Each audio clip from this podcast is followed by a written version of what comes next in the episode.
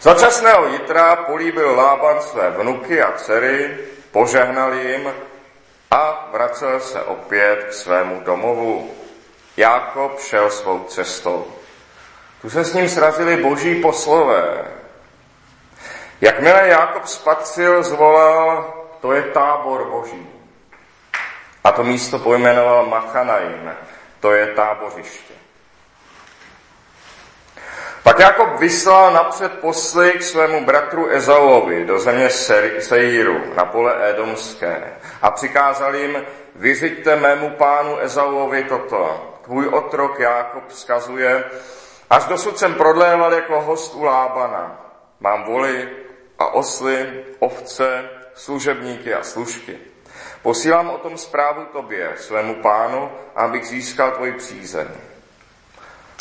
Poslové se vrátili k Jákobovi a řekli, přišli jsme k tvému bratru Ezauovi, ale on ti už jde vstříc a je s ním 400 mužů. Tu padla na Jákoba veliká bázeň a tíseň. Rozdělil proto lid, který byl s ním, brav a skot a velbloudy do dvou táborů, neboť si řekl, přijde-li Ezau k prvnímu táboru, pobije jej, může ještě zbylý tábor vyváznout. Dále Jákob řekl, Bože mého otce Abrahama a Bože mého otce Izáka, Hospodine, ty jsi mi pravil, navrať se do své země a do svého rodiště a já se postarám, aby se ti dobře vedlo.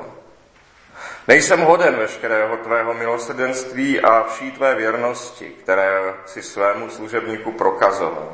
Tento Jordán jsem překročil z holí a teď mám 2 tábory. Vytrhni mě, prosím, z ruky mého bratra, z ruky Ezauovi, neboť se ho bojím, aby nepřišel a nezabil mě, matku nad dětmi. Ty si přece řekl, určitě se postarám o tvé dobro a tvé potomstvo rozmnožím jako mořský písek, jejž nelze pro množství sečíst. A přenocoval tam té noci. Pak vzal z toho, co získal, dár na usmířenou pro svého bratra Ezaua.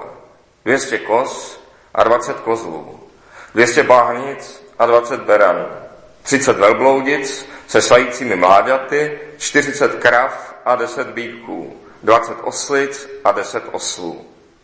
To vše předal svým služebníkům, každé stádečko zvlášť a řekl jim, jděte napřed a ponechte mezi jednotlivými stádečky odstup.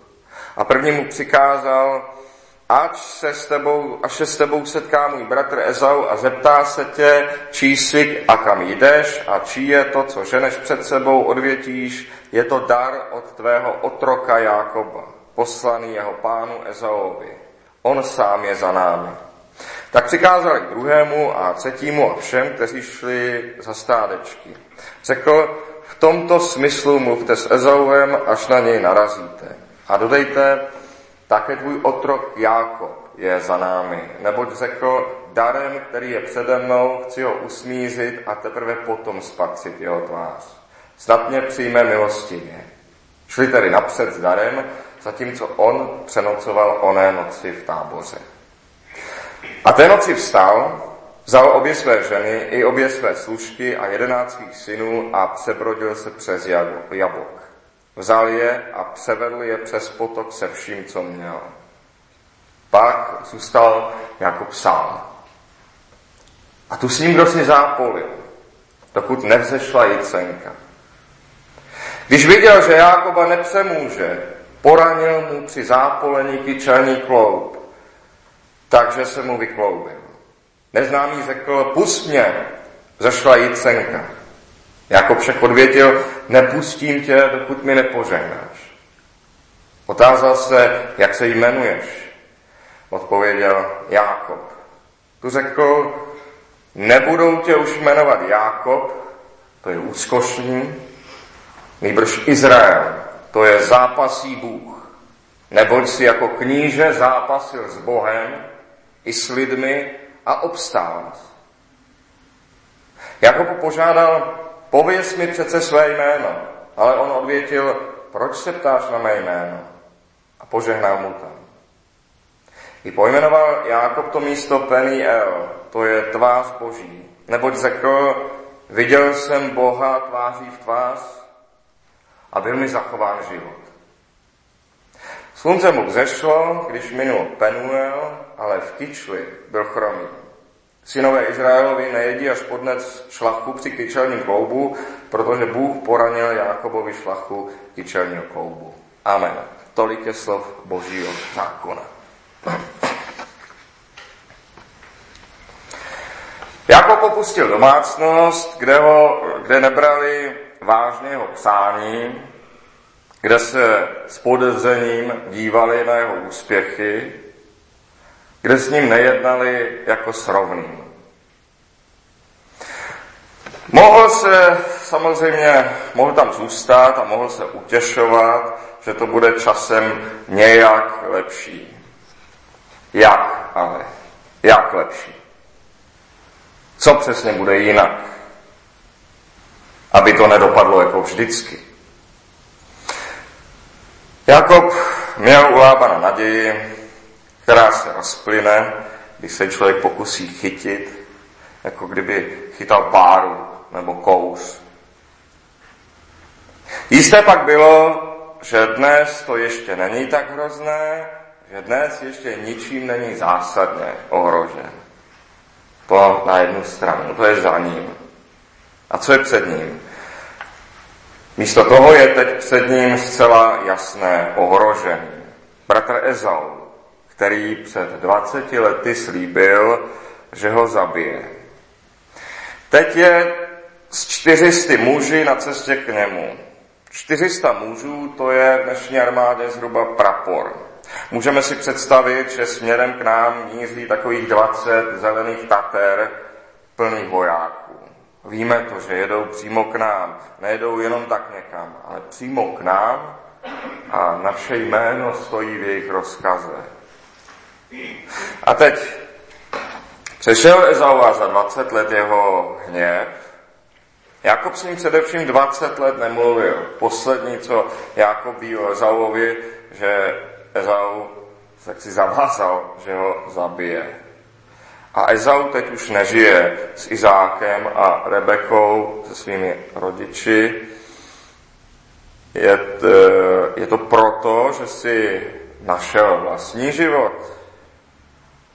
Že jaksi má už svoje a ty staré věci ho netrápí. A nebo s nimi nemůže žít proto, co mu Jákob provedl. A pomsta se stala smyslem jeho života. To Jákob neví.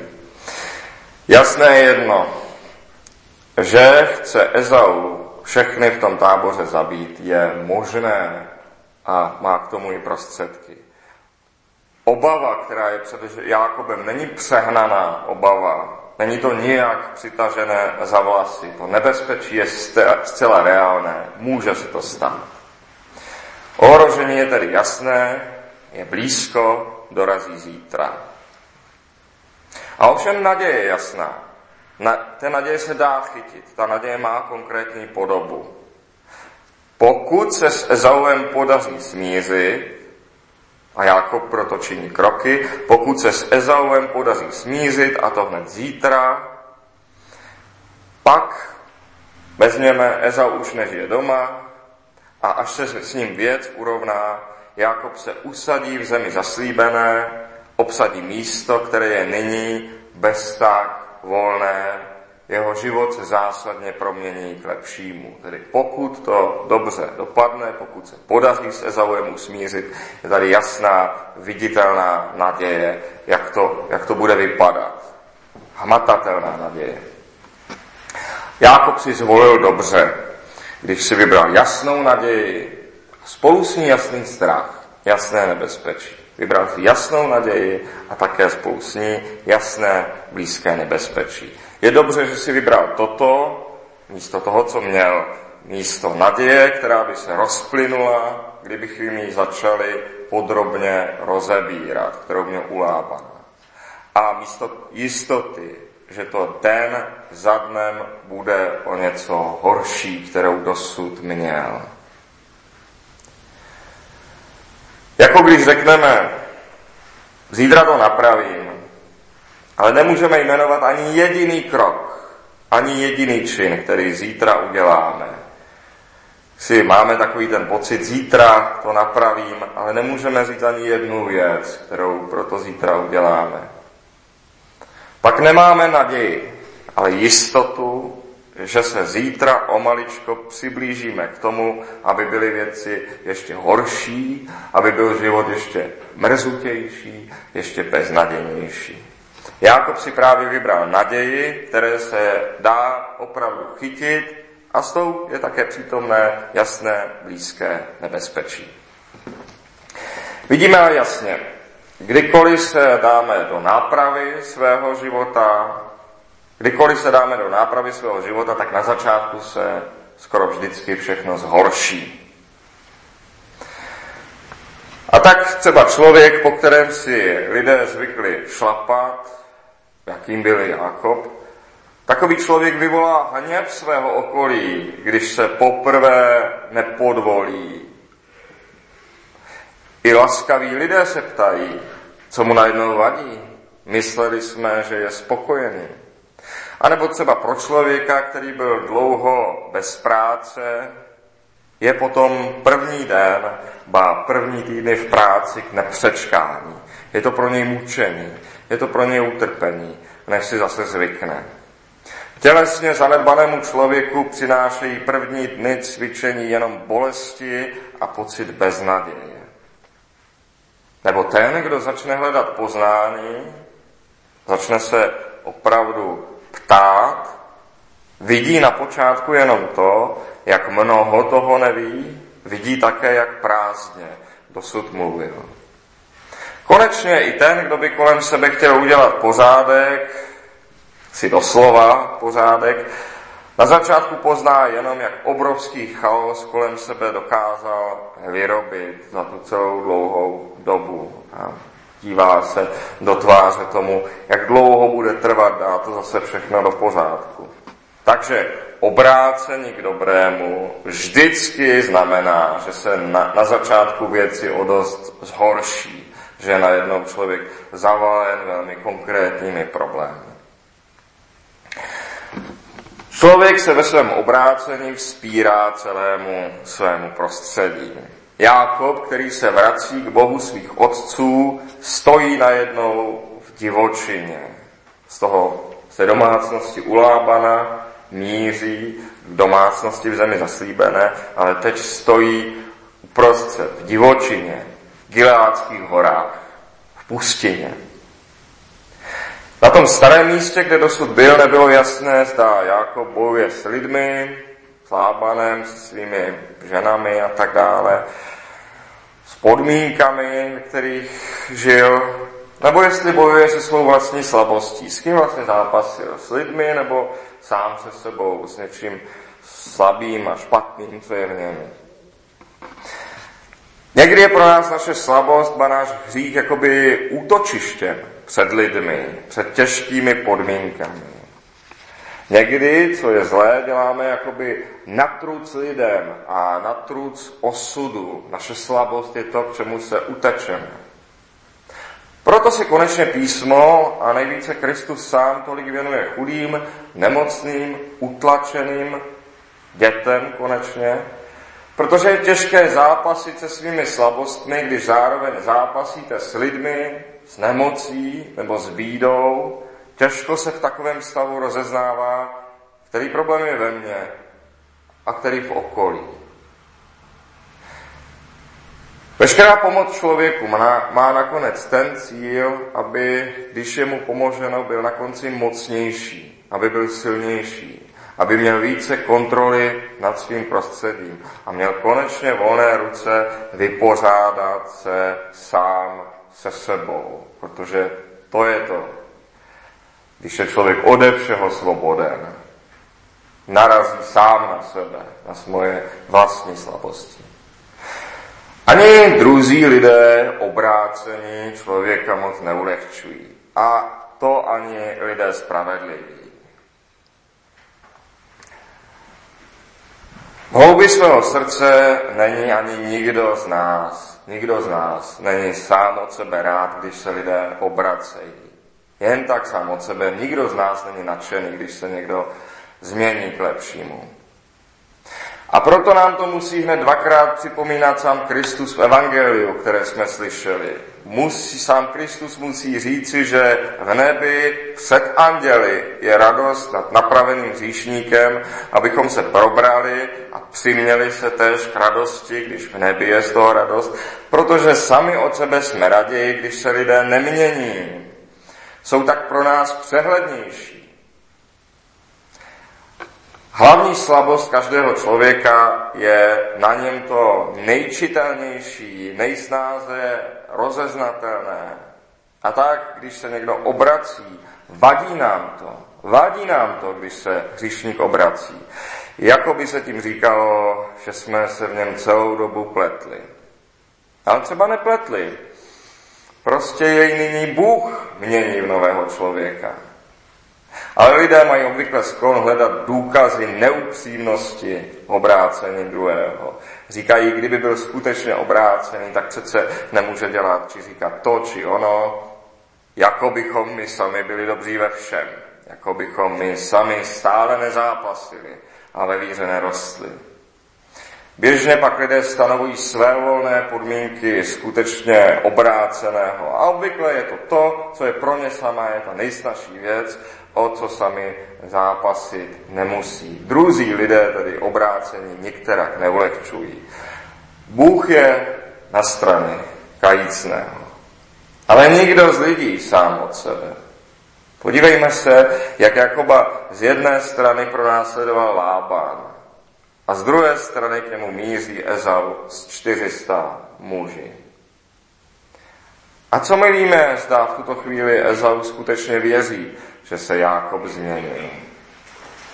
Co my víme? Proto Jákob spatřil ten tábor andělů, aby ve svém správném rozhodnutí věděl, že Hospodinův anděl se položí táborem kolem těch, kdo se bojí Boha a bude je bránit, jak stojí v žalmu. Že sice nikdo z lidí, ale Bůh a všichni jeho andělé jsou na jeho straně.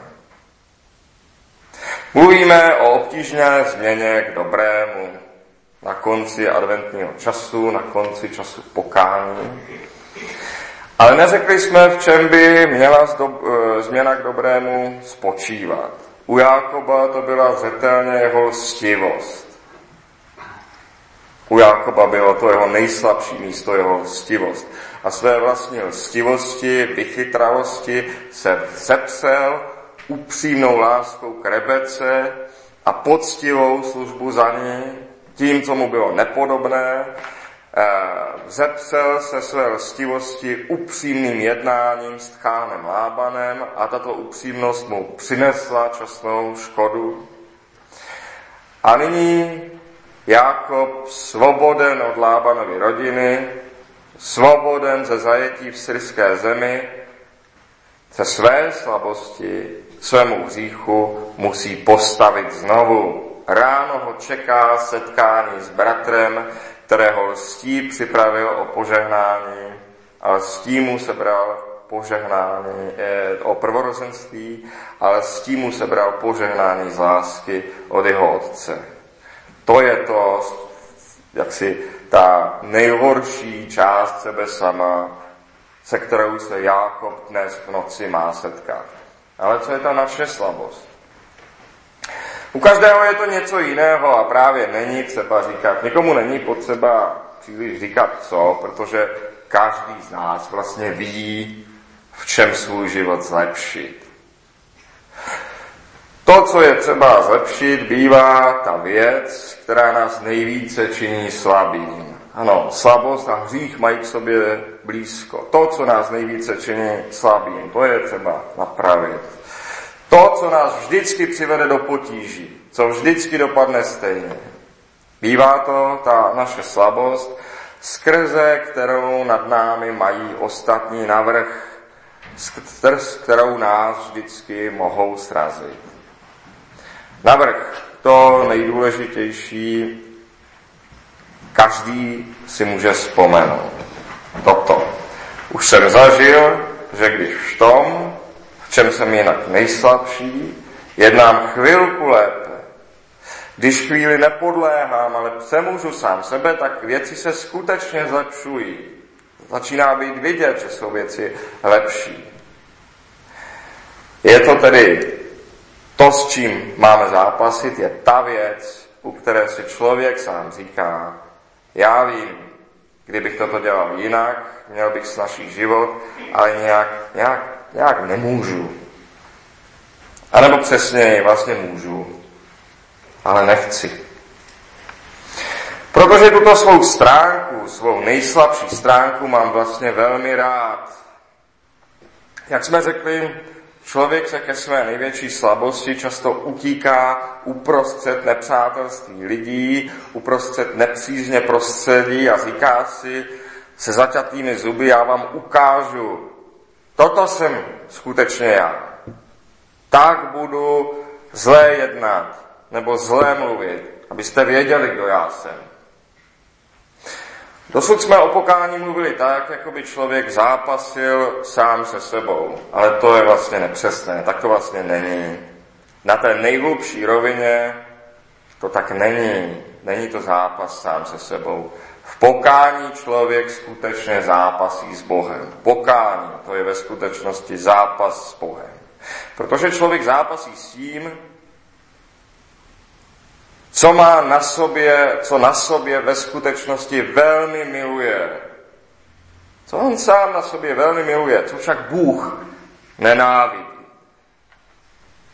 A tak, když mluvíme o strachu z Boha, mluvíme o skutečném strachu.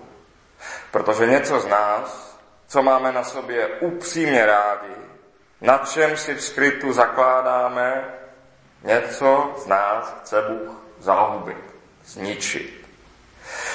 Protože je to ve skutečnosti odporné a jen nám je to milé. Co je ve skutečnosti hezké? Zvažme, co je ve skutečnosti hezkého na píše, na namyšlenosti.